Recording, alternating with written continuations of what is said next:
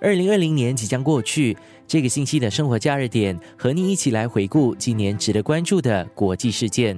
在今年十一月四号，特朗普带领美国正式退出具有里程碑意义的巴黎协定，成为迄今为止唯一退出协定的缔约方。巴黎协定于二零一五年在巴黎气候变化大会上达成，是一份有法律约束力的气候协议。生活加热点。美国总统不单是美国的领袖，他大概是地球上最有权力的人，做的任何决定都可以改变我们许多人的生活，特朗普也不例外。退出巴黎协定只是他在任期内做出的其中一项重大决定。联合早报评论员吴汉军盘点了他四年内还做了哪些改变。他这四年来哈，如果要分的话，可能比较容易分的就是从他在国内，美国国内，还有在国际上来看。在美国国内，基本上你可以看得出，其实在冠病疫情爆发之前，整个美国基本上是相当的稳健的在增长，包括基础设施有在投资，有在改善，然后包括这个经济增长。可是它在那四年在美国基本上也造成了很大的一个分裂，社会的一个分裂，就是左跟右，自由派跟保守派之间的一个明显的一个分裂。然后特朗普本人不强调一个团结的美国，他在过去四年就是非常的倾向他自己的支持者，他自己的基本盘，所以他完全没有去顾及另外一边左边的左派的自由派的。所以在这种情况下，你看到美国过去四年白人至上主义特别的强盛，导致了我们看到、呃、黑命贵 Black Lives Matter 这样的一种运动。生活加热点。在国际上，它基本上是加速了，我认为是加速了中美之间的一种博弈，一种竞争了。其实中美之间的竞争应该是不可避免的，但是特朗普上台之后强调的所谓的美国优先，一种比较狭隘的一种政策方向，可以说是加速了中美的博弈的情况。你看特朗普其实上台之前竞选的时候就已经非常强调美国优先，然后让美国再次伟大，其实这些口号并不新，早在里根总统的时代就已经在用这样的一种口号。然后里根总统也是共和党的，跟特朗普一样是共和党的，可是这个里根基本上在冷战的时候，他还是强调美国的盟友，美国要靠盟友一起跟这个苏联集团去抗衡。可是到了特朗普的这个时代，他基本上强调的就是一个单边主义，美国自己单独行动。所以他对这个盟友，我记得有一个照片，他去参加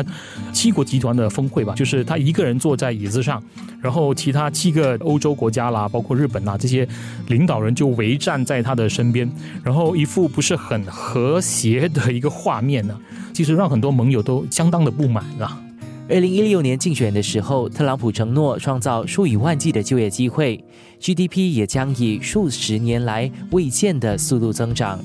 这个承诺与四年后我们看到的结果大相径庭。除了经济，华文媒体集团新闻中心国际组记者林辉智看到了特朗普对美国司法制度的长久性影响。特朗普在他这四年的执政的时间，他做的东西可能跟其他总统做的非常的不一样，但是要具体说他做的改变呢，比较显著的其中一点包括他对最高法院的这个右倾的这个现象，就是他在选举之前提名了巴雷特当最高法院大法官嘛，然后提名最终被通过了。他做的这件事呢，对美国法院其实是一个非常大的改变啦。在他任期里面呢，他就任命了三名最高法院法官，还有两百二十名法官。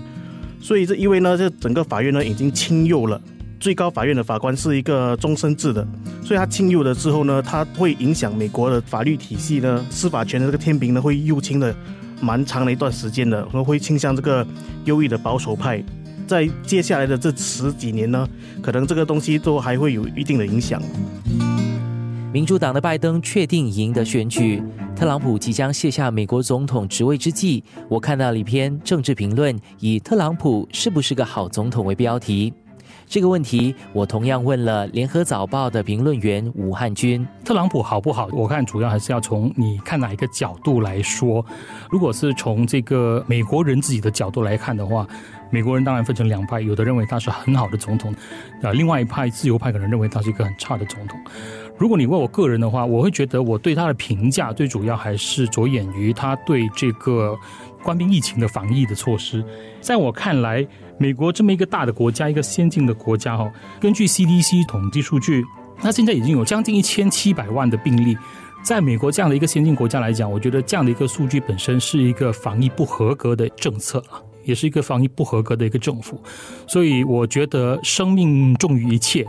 那在我看来，这样的一个防疫这么差的一个政府，应该算是一个挺失败的一个领导人了。生活加热点。其实特朗普在经济方面他的一些举措，在过去四年可以看得出，美国在他上任之后，二零一七年到二零一九年，其实经济增长还是挺不错的。虽然之前一直都在说他如果搞这个中美贸易战的话，可能对美国的经济打击很大，但是因为可能也包括说奥巴马政府的时候的一些政策的后置的一个影响，还有加上特朗普自己的本身的经济政策也有一个比较积极的效应，包括你看他的股市上涨也带动了一些经济增长率。所以我觉得在经济方面，可能对尤其是特朗普的支持者来说呢，肯定是一个好的一个积极面的，对他们来说特朗普肯定是一个好的总统了。